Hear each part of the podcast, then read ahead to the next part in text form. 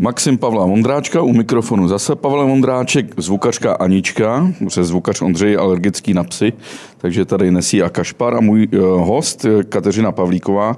Ahoj Káčo. Ahoj Pavle, zdravím všechny posluchače. Říkám Káčo, protože Káčo je tisková mluvčí uh, Čedoku a předtím tisková mluvčí letiště Praha a novináři s tiskovými mluvčíma si většinou tykají. Ale první otázka, ty jsi z DC, tedy z Děčína. Ano, je to tak. Uh, kam jezdí lidi z DC na letiště? Do Drážďan nebo do Prahy? Já jsem tedy vždycky jezdila do Prahy. Samozřejmě někdo volil i Drážďany, ale přece jenom ta nabídka těch letů a těch možností tam nebyla taková a po pandemii už vůbec ne. Takže ta Praha je asi jasná volba pro lidi z Ústeckého kraje. Eh, než se začneme bavit o nových trendech cestování a proč Poláci chtějí bazén a Češi chtějí spíš pláž, eh, tak mě zajímá to pražské letiště. Se říká, že je největší ve střední Evropě, ale do toho se nezapočítává Mnichov a Vídeň, že jo? Tak letiště se porovnávají podle kategorii. Většinou ty kategorie jsou podle počtu odbavených cestujících, tak uh, tehdy, když jsem ještě na letišti pracovala, tak uh, ta kategorie letišť byla od 15 milionů a uh, samozřejmě pandemie s, tím, s těmi žebříčky trošku zamávala. Co vím, tak ta organizace ACI, která letiště hodnotí a ty letiště jsou členy ACI, tak ty původní kategorie zachovala, nepočítala do toho tu pandemii, protože samozřejmě ty propady tam byly velké, mm-hmm. ale porovnává se asi největší konkurence Budapešť, Varšava, Vídeň a ty Drážďany samozřejmě v některých v těch parametrech z hlediska té lokality. K tomu se ještě vrátíme. Eh, eh, co je pravdy na tom, že Čerok je nejstarší cestovní kanceláří? Vždycky to byl Thomas Cook a všude to měli napsaný. Je to fakt. Je to fakt, protože Čedok byl založený v roce 1920, takže určitě na českém nebo československém trhu tehdy eh, to byla první cestovní kancelář. Samozřejmě pamětníci pamatují, že prodávali i různé jízdenky a prostě se chodilo kdykoliv do Čedoku nejenom kvůli dovolené, ale kvůli i klasickým vnitrostátním jízdenkám. A co se týká tedy cestování jako takového, tak to bylo ovlivněno i tou politickou situací a samozřejmě možnostmi tehdy. A potom eh, po rozvolnění a možnosti cestovat volně do světa pak začal i ten boom cestování. No ale je teda Čerok nejstarší cestovní kanceláří v Evropě? Nebo? Eh, měla by to tak být. Pokud je nějaká jiná, tak určitě se ozvou. A ten Thomas Cook? Tak to Max Cook už nefunguje. Jo, oni vlastně zkrachovali, proto vlastně už není nejstarší. No vidíš, tak máme zase nějakou... Ale určitě v našem regionu v střední Evropy tak 100% Čedok je známou tradiční značkou a už nabízí cestování a zprostředkovává cestování už přes 100 let. A pořád je to česká značka? nebo? Je to stále česká značka, česká cestovní kancelář má jenom polské vlastníky. A ty sídlí ty sídlí v Polsku, v městečku, které je Opole, takže je to vlastně za hranicemi, eh, asi jsou blíže Katovice eh, z těch známějších míst. Opole je docela velké město. No a když se bavíme teď o Polácích a Češích, když jsem ti volal, tak jsme se bavili o tématech a ty jsi mi říkal, že je velký rozdíl mezi třeba Čechy a Poláky v jejich prioritě, co nakupují a jako za jaké zájezdy a čemu dávají přednost. Tak v něčem se to neliší, například, že chtějí primárně eh, stravování typu all inclusive, to znamená mít eh, možnost jíst a pít od rána do večera, ale co se týká třeba ubytování, tak eh, polským občanům nevadí, když ten hotel třeba není v takzvané první řadě, to znamená hned na promenádě nebo hned u pláže, ale hlavní je, aby měl velké bazény nebo více bazénů. Prostě chtějí Poláci tady to zázemí těch, těch bazénů a různých akvaparků. Češi chtějí raději ten hotel přímo na pláži, když ten bazén je třeba menší. Takže tady v tom vidíme ten rozdíl. Pak je rozdíl třeba i u výletů. Češi, když vyrazí na dovolenou, tak chtějí i někam na výlet, kupují třeba na té týdenní nebo 14 denní dovolené jeden nebo dva výlety. To jsou ty fakultativní. To jsou takzvané ty fakultativní výlety s průvodci. Eh, my samozřejmě máme v českém jazyce, takže provází buď náš přímo český delegát nebo český průvodce. A eh, Poláci zase kupují třeba až čtyři ty výlety, takže opravdu chtějí víc tu destinaci poznat a eh, musíme, když my propagujeme nějaké ty fakultativní výlety, těm Čechům je na to nalákat, vysvětlit, co tam můžou zažít, jaké památky třeba vidět, nebo když to jsou nějaké zážitky, plavby, nebo samozřejmě i nějaké zábavní parky pro děti, tak pak pochopitelně rodina nebo i pár nebo parta přátel nějaký výlet zvolí, ale ty Poláci jich volí víc a kupují jich víc. Když zůstaneme u toho zobecnění, existují ještě nějaké jiné rozdíly, třeba Češi, Slováci a Češi, Němci, Češi, Rakušani, nějaké ty priority? Tak každý národ nebo každý, kdo cestuje, ať už je to někdo přesně podle té cílové skupiny. Pokud je to pár, tak vyhledává jiný typ hotelů, pokud je to parta přátel, vyhledává i třeba i jinou destinaci, pokud je to rodina, tak eh, chce mít pochopitelně eh, co největší možné zázemí pro to, pro to dítě nebo pro ty děti, eh, takže volí i třeba hotely, kde je dětský klub s českými animátory, aby měli ty děti nějaký program. Volí... No ale ty, že do toho skočím, ty si říkáš, že ty Češi chtějí první řadu řadu ano. a Poláci chtějí bazén, tak chtějí třeba něco specifického Němci, třeba nějakou prostor, kde můžou být neuvěřitelně hluční a kam se všichni vejdou? Nebo... Tak my to vyloženě můžeme porovnat s těmi Poláky, protože máme tu polskou matku, takže eh, ty hotely a letecké společnosti domlouváme dohromady, tak tam ty informace máme a ty data. Co se týká německého trhu, tak eh, tam to můžu říct jenom tak jako letmo, tak víme, že chtějí všichni hledat teď lepší služby, lepší hotely a více, více třeba i wellnessů a různých, a různých dalších dodatečných služeb. Ale abych mohla říct nějaký konkrétní detail, který se od Čechů liší, to zase teď úplně pro tebe nemám. Uh, je taky roz... Jak se mám vlastně vyznat v tom dělení těch hotelů? Jedna, dva, tři, čtyři, pět hvězdiček a plus názvy superior a tak dále? No, je to celá taková eh, složitá problematika, protože každý stát má i svoji eh, tuto škálu hodnocení hotelů. Takže samozřejmě je rozdíl, pokud jedeš do tří hvězdy v České republice, eh, do tří hvězdy v Řecku a do tří hvězdy třeba v nějaké africké zemi. Určitě je dobré si dávat pozor na to a neočekávat, že ty služby budou vlastně v tří hvězdě úplně všude stejné. Opravdu se to liší podle jednotlivých zemí. My vlastně ty jednotlivá hodnocení používáme tak, jak my to to vyhodnotíme podle našich interních hodnocení, to znamená, jestli ten hotel má ten bazén, jestli má třeba nějaké wellness a prostě tak, jak je ta kategorie rozdělená, tak potom ty hotely označujeme v naší nabídce.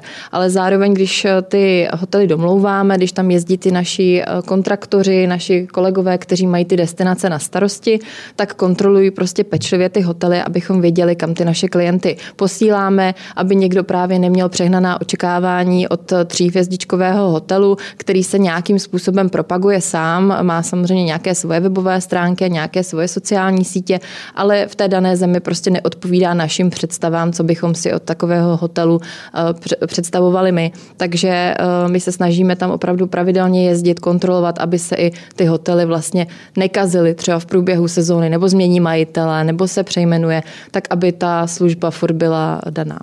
Ale obecně jedna hvězdička to se ani nenabízí možná, ne? Uh, musím říct, že jsem neviděla dlouho nikde žádný, uh, žádný jednohvězdičkový hotel, nebo jak bychom to pojmenovali. Standardem jsou tak čtyřhvězdičkové hotely a pětihvězdičkové hotely v naší nabídce. Máme tam samozřejmě i nějaké tří hvězdy, ale to jsou potom takové jednodušší hotely, které právě pak už nemají ty dodatečné služby. Já si vždycky myslím, že třeba pětí hvězda musí mít teda ten bazén, musí mít eh, nějak eh, recepci non-stop a tak dále. Mm-hmm. Tam Ale... jsou přesně daný kritéria, který, eh, který to pak určují. Je to, jak říkám, je to docela náročná problematika a pak to je o tom, že to musí přesně zapadnout do nějaké škatulky, ale ta škatulka je v každé zemi jiná. Takže přesně tak, jak jsem říkala, může se lišit tří hvězda i pěti hvězda v každé zemi. Ale obecně jedno, jedno dvojhvězdičkové hotely se nenabízí?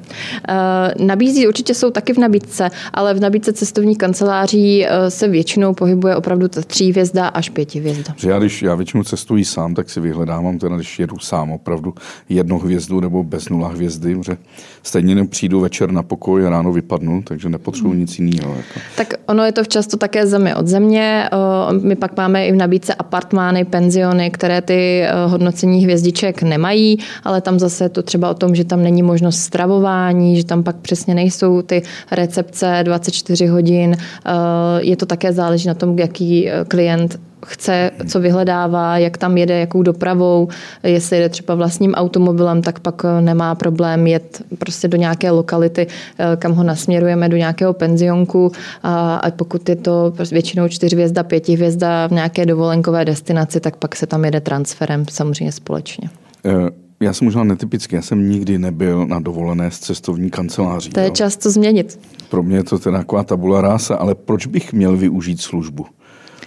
Tak máš to v první řadě bez starostí. Sám si říkal, že si vyhledáváš hotely, takže eh, bys ten hotel měl tak, že si ho vybereš u té cestovní kanceláře, ale už s ním nemusíš s tím hotelem komunikovat, už dostaneš prostě komplexní informace o tom, kolik si můžeš vzít za vazadel, kde ten hotel je, eh, máš to v tom balíčku, takže máš zajištěnou rovnou i dopravu. Pokud teda nechceš jet autem, to si musíš pak odřídit sám, ale pokud je to letecká, vlaková nebo autobusová, tak to máš v tom jednom balíčku rovnou s tím ubytováním, stravováním, kontakt máš vlastně s tím jedním prodejcem, nebo ať už je to na call centru nebo, nebo na pobočce a prostě dostaneš veškeré potvrzení, veškeré informace na jednom místě do e-mailu.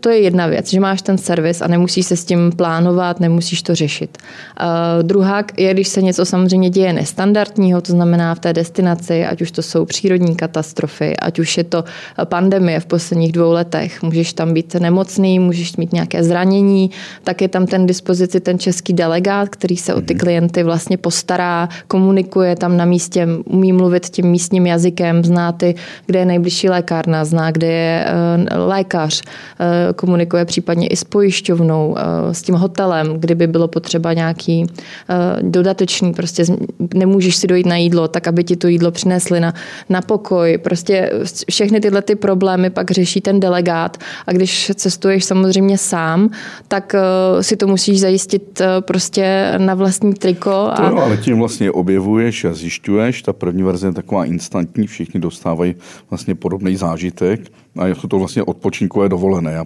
Jo, což je Samozřejmě primárně je jet na odpočinkovou hmm. dovolenou a mít to bez starosti. Pokud někdo si to užívá, to plánování, chce se, eh, domluví se, samozřejmě to je další věc. Když má někdo jazykovou bariéru, tak volí cestovní kancelář, protože tam přesně má to zařízené, je tam ten člověk, který jim pomůže s koupením toho výletu, jede tam s nimi, má hmm. Eh, průvodce na tom výletě, taky mluví česky, takže eh, je to o tom, co každý vyhledává. Určitě a v pandemii zvlášť eh, volili cestovní kanceláře i ti, kteří cestují individuálně, protože měli jistotu, že když se třeba zavře eh, za pár dní nějaká destinace, kam si ten zájezd koupili, tak dostanou alternativu anebo třeba vrácení peněz. A to samozřejmě individuálně musíš pak dohadovat se se všemi subjekty individuálně a zvlášť. Ty máš dlouhé zkušenosti s cestovním ruchem a eh, je nějaká země v Evropě nebo národ, který je typický pro tu individuální turistiku, třeba Holanděni? Já teda... Se říká dokonce i ten vtip, jak poznáš holandskou Formuli 1, že mám vzadu no, koly na karavan, že jo? tak na Formuli 1 ani na karavany já specialista nejsem. Eh, já vím, že samozřejmě Češi rádi cestují jak individuálně, tak cestovními kancelářemi. Já teď nemám konkrétní číslo v hlavě, určitě Český statistický úřad eh, tohle to sleduje, ale eh, já si myslím, že každý si najde to svoje. Eh, já osobně cestuju někdy s cestovní kanceláří a někdy individuálně. A je to protože mě to baví, mě to baví plánovat. Ale vím a chápu, že někdo, kdo se nedomluví anglicky nebo jiným jazykem v té dané zemi, nemá na to ten čas, chce si opravdu odpočinout a jedno, jestli jede potom na uh, pobytovou, opravdu leží někde na pláži, anebo na poznávačce, kde opravdu putuje a poznává ty místa, tak uh, chce to mít prostě zařízené. A je to i levnější, když jedeš s cestovní kanceláří? Že oni přece Eh, nasmlouvají velké množství, že jo, pobytonocí, nebo jak se tomu říká. Mm-hmm. Tak to? Eh, je to přesně tak, můžeš se dostat na opravdu výhodnější cenu i z cestovní kanceláří. Samozřejmě záleží destinace od destinace, hmm. na jakou narazíš letenku a podobně, jak si to ten balíček svůj poskládáš, když cestuješ individuálně, ale cestovní kancelář přesně vyjednává s těmi partnery, hotely, aerolinkami ve velkém počtu lidí. To znamená, se dostaneš na nějaké slevy, výhodnější podmínky, máš tam často i slevy až třeba pro tři děti pobyt zdarma, což se normálně, když si to budeš rezervovat přes nějaký portál, tak se na tyhle ty výhodné podmínky hmm. nedostaneš a zároveň pak máš jistotu, že tam je ta konkurence, že, že prostě to působení konkurence na trhu se ty ceny upravují last minuty samozřejmě, nebo i v rámci předprodejů, tak pak je nějaká alternativa a ty si vlastně vybíráš z té široké nabídky a nemusíš si to nejenom hledat a skládat sám, ale dostaneš se i na ty výhodnější podmínky. Děkuji, že jste doposlouchali až sem. Zbytek podcastu musím vás odkázat na info.cz, kde můžete mít samozřejmě zaplacený všechny podcasty, který info.cz dělá. Díky.